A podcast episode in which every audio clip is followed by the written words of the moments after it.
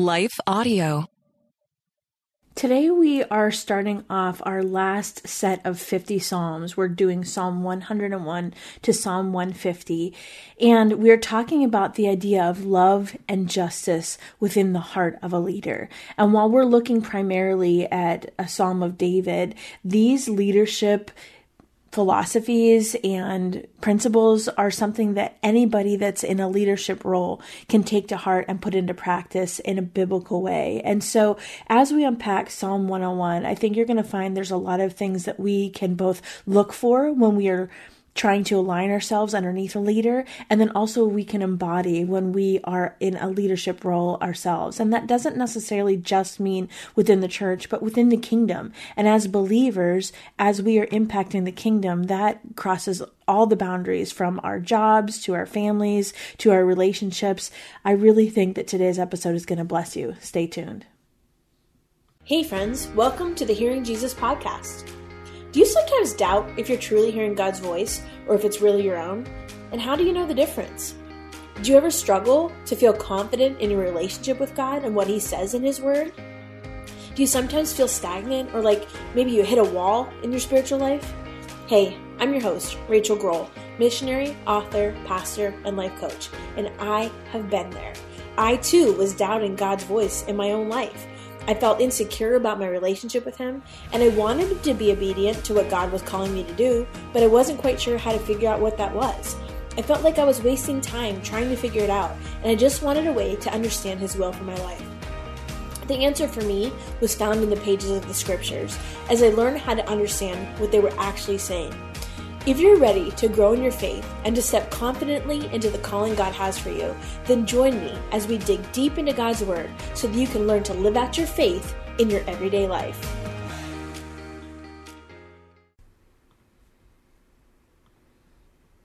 Recording in progress. Hey everyone, welcome back to the Hearing Jesus podcast. I'm your host, Rachael Groll. Today we are starting our final set of 50 Psalms. And if you're just joining us, one of the things that we've been doing over the last, oh, six months or so is we've been going through the Psalms one chapter a day to do a devotional reading. And the reason why I started that was, well, a couple reasons really. The first was the Hearing Jesus podcast is all about helping you to hear God's voice more clearly. And we know from the New Testament that the book of Psalms was the one book that Jesus and the disciple, disciples quoted the most often. And so it really was the hymn book and the prayer book and the song book of Jesus. And so for me, my thinking is, is if I'm going after the heart of Jesus and I want to be able to think like he thinks and act like he acts, then how better to do that by starting with this foundational aspect of something that he carried with him, this psalm book, this prayer book. And then the second reason why we started doing this was because I was hearing over and over from women that they were in a season of life where they just did not have time to dedicate to God's word the way they would like to. They didn't have time to sit down and get out their you know, color coding and their Bibles and their notebooks and their journals because maybe they had young kids at home or they were working a lot of hours or they just didn't have the emotional energy to do it. And I think we've all been there at one point or another in our lives. And so, my desire to kind of meet that need, the needs of my listeners, and then also to unpack what we were learning in the Psalms really kind of led me to this place where I thought, let's do an audio devotional where we can unpack one Psalm a day. I can share a little bit of the history and the culture and the context because while we know that the Bible, not just the Psalms, but the whole Bible was written for us, it was not originally written to us. It was written to an audience in a different space, in a different time, in a different culture. And sometimes some of those nuances are lost on us. And so my heart is really to help you unpack some of those things. And so, if you are going along the Psalms study with us, Every single Monday, what I do is I mail out in our newsletter journaling prompts that go along with each of these Psalms, a key verse I share, and then a journaling prompt to help you get the information from your head into your heart. That's completely free. If you would like the back issues or the back prompts from the previous episodes that we've done, those are available in my store, shehears.org. It's only $5 for the first set, $6 for the second. And what you get with that guided journal is a link to the actual audio journal or the audio devotional. There is space for journaling. There's the prompt and a key verse. And what a lot of women do is they use that as part of their daily devotional. Again, it's not to take up a lot of time. Um, you know, you can spend even just a couple minutes journaling through some of the thoughts that you have, but the goal is really to help you get the information from your head and into your heart. So, given all of that, we're going to be jumping into Psalm 101 today. We took a little bit of a break. We did a uh, friends and family series, which, if you haven't checked that out yet, I encourage you to do so. I had five fantastic women on my show that just spoke about different things that God is doing in their lives, but it was such an engaging week hearing about what God is doing. And we saw this really neat thread that God wove throughout. And so I'd be anxious to hear your thoughts on that, see if you could pick that up. And then this past week, we did a spring break series, and I re aired our worship series because one of the things that we hear a lot about and see a lot in the scriptures is worship, especially in the Psalms. And so, for any of you that had not previously listened to the worship series, I would encourage you to go back and do that because a good foundational understanding of worship is really helpful to help us understand the Psalms. So, we're going to go ahead and I'm going to read, I'm reading from the NIV and I'm starting at verse 1, Psalm 101. And this is a Psalm of David. And this is actually, now we are in book four of the Psalms. So, while I'm talking about being in book three for me as far as the guided journal. We know that in the in scripture, the Psalms are breaking, broken up into five books. The Psalter, that's what um, this the book of Psalms is called, and the the five different books a lot of times represent different times in history. But it's important to remember that the Psalms aren't necessarily chronological. And so this is a Psalm of David. David, at this point in history, compared to what we've been reading, would not have been on the, th- on the throne at that, this point. But this was either a psalm that David wrote earlier when he was on the throne, or this is a psalm that the Israelites were using to point forward when they were looking for a king. This is one of only two Psalms of David that is in all of the entirety of Book 4 of the Psalms. Starting at verse 1 I will sing of your love and justice. To you, O Lord, I will sing praise. I will be careful to lead a blameless life. When will you come to me? I will walk in my house with blameless heart. I will set before my eyes no vile thing. The deeds of faithless men I hate, they will not cling to me. Men of perverse heart shall be far from me. I will have nothing to do with evil. Whoever slanders his neighbor in secret, him will I put to silence. Whoever has haughty eyes and a proud heart, him will I not endure. My eyes will be on the faithful in the land, that they may dwell with me. He whose walk is blameless will minister to me. No one who practices deceit will dwell in my house. No one who speaks falsely will stand in my presence. Every morning will I put to silence all the wicked in the land. I will cut off every evildoer from the city of the Lord. Now, I don't know if you're like me, but sometimes when I read the scriptures, uh, the thought goes through my head, what does this have to do with me? And while there are a lot of different ways to read scripture, I think it's really important to remember that the, the word of God is primarily a self revelation of God. And so, we can look to King David or we can look to some of the characters in scripture for examples, but really we don't want to emulate those people. We want to emulate their God. And so as God reveals his character and his nature, those are the things that we're to chase after. So, the big idea in this psalm is really about leadership, and it talks about how a true leader must be really careful to lead a blameless life because that ends up becoming the standard for others. You know, I don't know if you've ever experienced this, but for me, I've served in a lot of different leadership capacities, and what I've learned over the years is sometimes the people that I'm leading will do things like they start to talk like me, or they start to dress like me, or I've even had some, you know, I had red hair for a stint, they ended up having having red hair like me. And even just these things about my personality or different quirks, or, you know, I love to go different places, they would go to those places.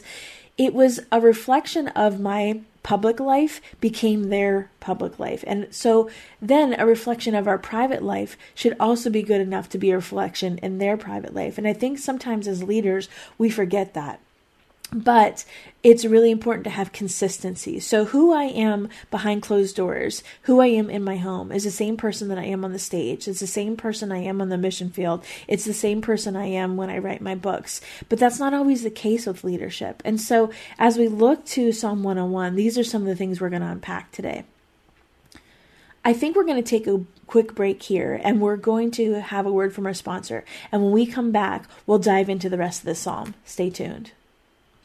So, as we are unpacking some of these leadership principles, there's a couple different themes that come up. One of the themes is that really leaders should only be demanding that their followers are living up to the level of their own moral standards. And that's a theme we see throughout this psalm. And then ultimately, our commitments and our behaviors and our thought patterns, all of it should really shape our personal life and our world. This is a psalm that many view as a vow that King David made when he ascended onto the throne. And then, if we think about this in terms of where Israel was in this period of history, after the exile, there was no king, there was no Davidic king, and this this call to um, this kind of behavior, this kind of leadership was kind of just suspended. There was nobody to fulfill that. And so, while maybe at the time David didn't write it as a messianic psalm, what ended up happening was it became a messianic psalm because when there was no Davidic king that arose to take the throne, it became an opportunity for them to look forward to what the messianic king would assume once he became part of that royal throne. So, starting at uh, verse 1, I'm going to just unpack a couple things that I think might be helpful. Um, in verse 1, it says, I will sing of your love and justice. To you, O Lord, I will sing praise. So this psalm records the vow as a king as though he were taking an oath of office. And this is a backdrop that we can understand because it talks about the government government ministers in verse 6 and then he talks about the responsibility of the overall welfare of the whole city in verse 8. And so in this context, we see the commitment of the psalmist to maintaining justice as one of the first and foremost expressions of a royal duty that he has to God in order to maintain a good government. The psalm also pictures the kind of heart that the king of Israel, and really, if we're talking about leadership, any leader should have if he wants to rule according to God's plans and God's desires the attitudes that are expressed really apply to those in leadership within the kingdom. And that doesn't necessarily mean church leadership. And, and believe me, it absolutely applies to church leadership. I've, I've sat under some healthy leaders and I've sat under some unhealthy leaders in the church. And I can tell you the ones that apply these principles, it's a drastic different environment, a drastic different impact, a drastic, drastically different culture when they follow these leadership principles. But ultimately, as believers, we're called to um, share the gospel, to know Jesus and to make him known wherever we're at. So, whether that is in our workplace or in our schools or in our friendships, that attitude that's expressed is something that should permeate our hearts as well. The idea of love and justice that's talked about here, I think it's important to point out that word for love is hesed. And it seems like sometimes in the Hebrew, there's just not enough words or language in English to convey certain meanings. It's not like a word for word translation. Instead, what I think is helpful is to understand the concepts. And so the word hesed, yes, it, it translates as love, it also translates as mercy and kindness and goodness and faithfulness and loving kindness. And so here, when that that concept of Hesed is coupled with justice. It highlights this attribute of God that the king will emulate.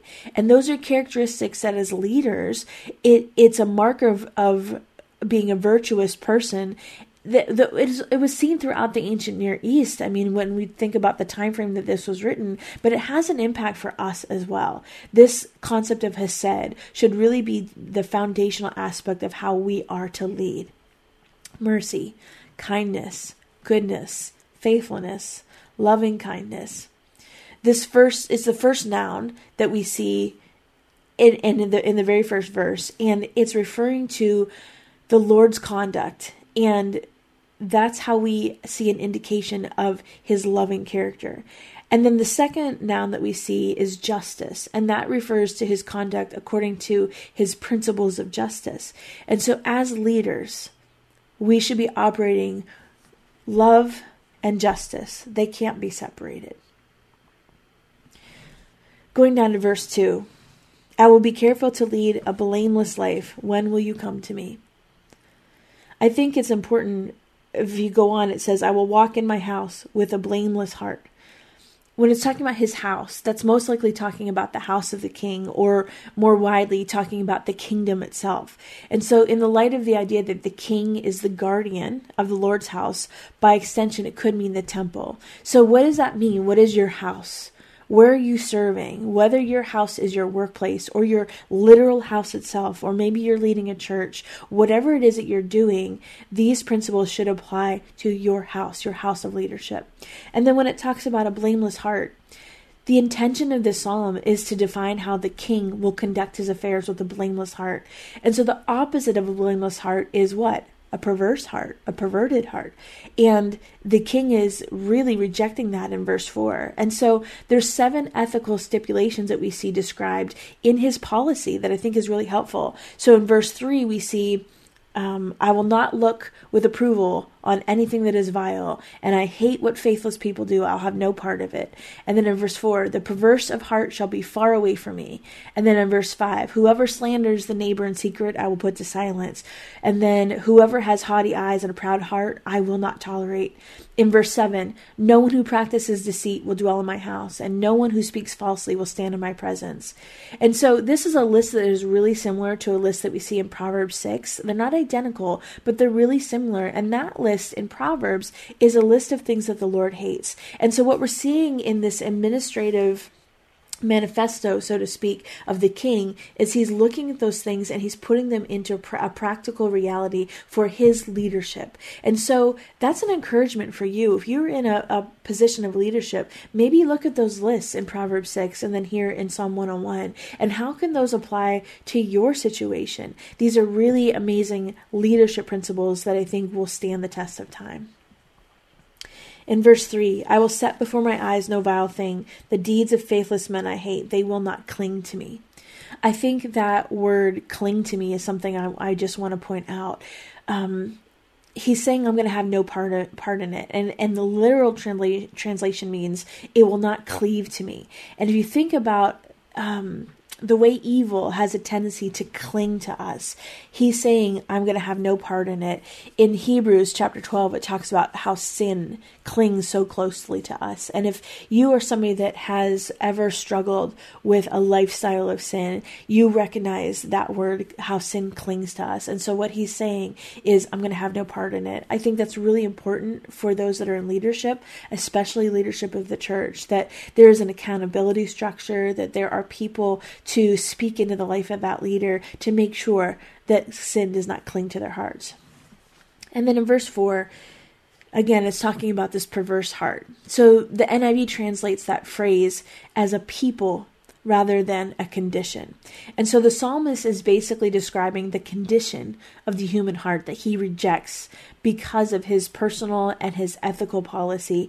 And so that adjective perverse, it means crooked or twisted or the opposite of straight or upright. And so this that's a condition that is opposite of the blameless heart, which is what he is seeking out. Again, just really great, amazing foundational principles for leadership. Verse 5 Whoever slanders his neighbor in secret, will him I put to silence. Whoever has haughty eyes and a proud heart, him will I not endure. So whoever slanders their neighbor in secret, I will put to silence. The Hebrew word for put to silence, it literally means to cut off. And so sometimes that sounds harsh. But if you're thinking about this in terms of how slander and gossip affects us as individuals, and then you think about that in terms of what that means for your leadership.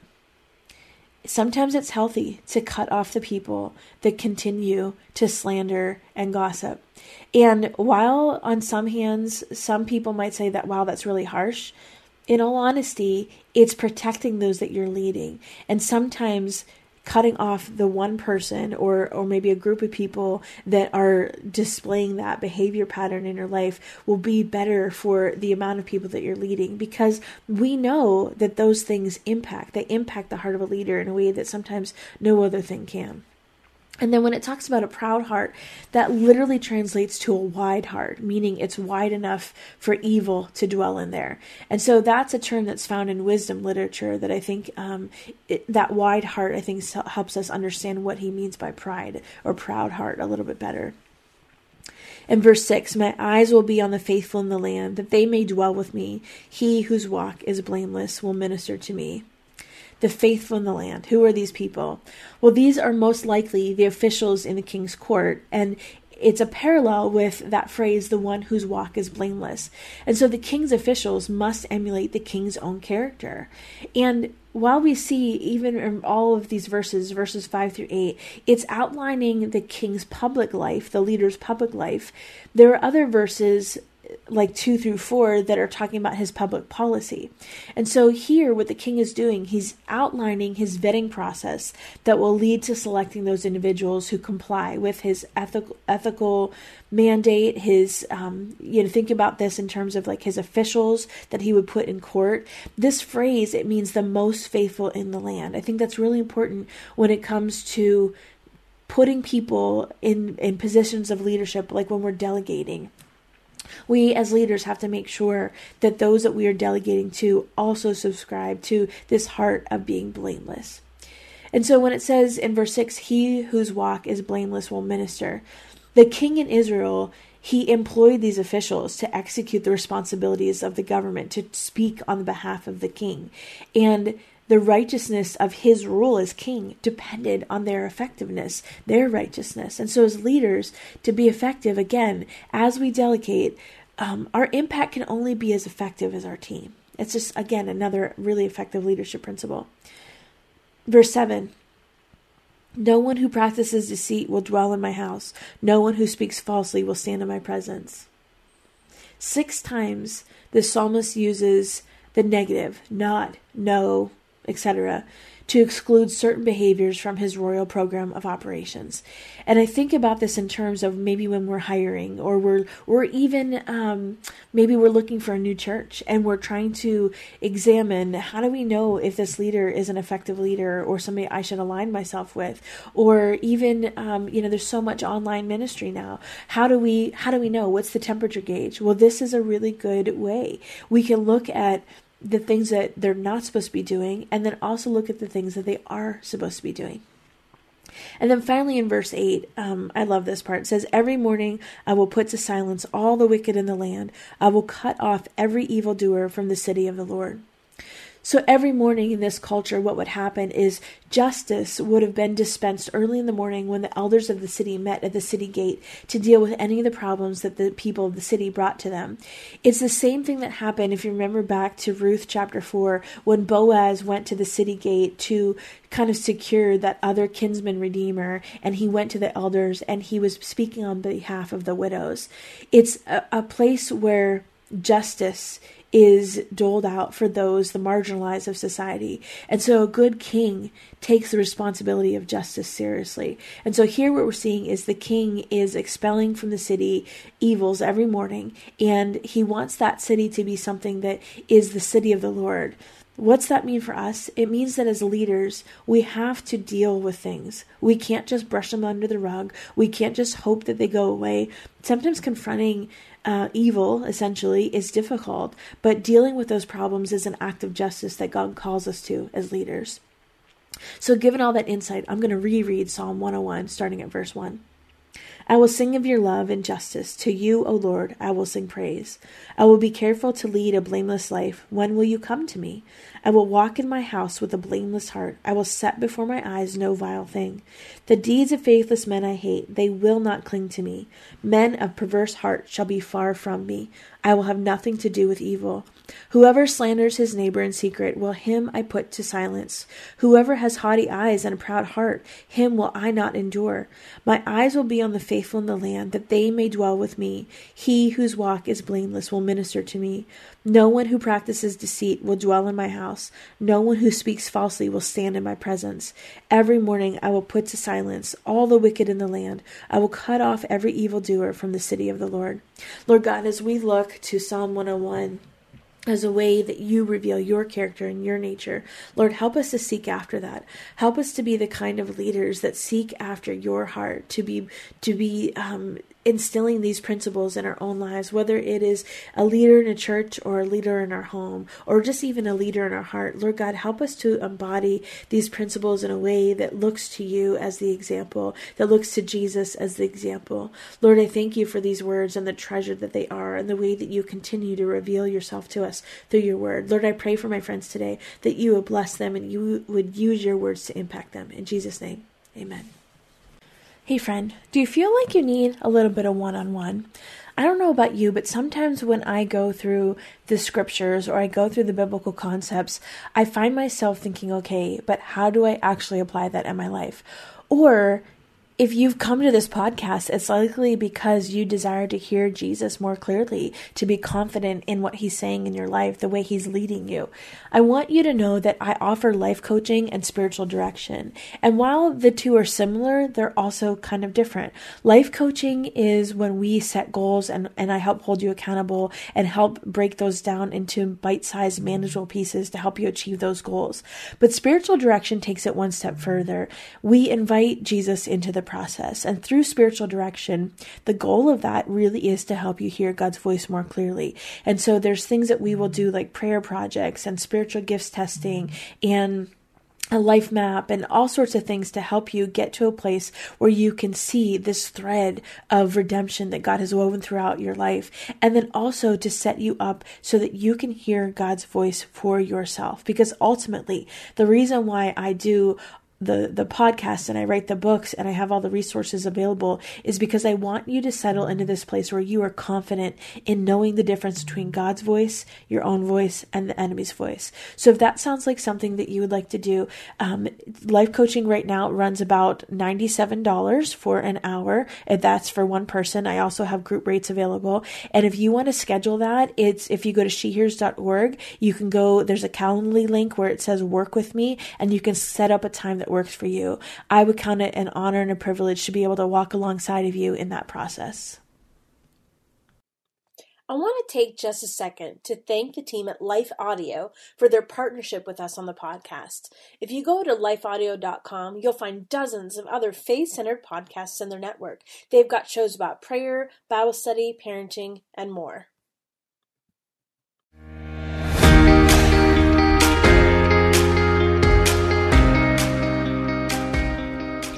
Hey, friends, if this podcast helped encourage, empower, or equip you for God's call in your life, I would love it if you would head over to Apple Podcasts and leave me a review. That's the number one way you can support my show. You can also join our free Facebook community or Instagram page where I share inspirational tips, resources, and prayer throughout the week. Hey, I want you to know I'm praying for you this week. Know that you are loved, you are cherished, and you are His.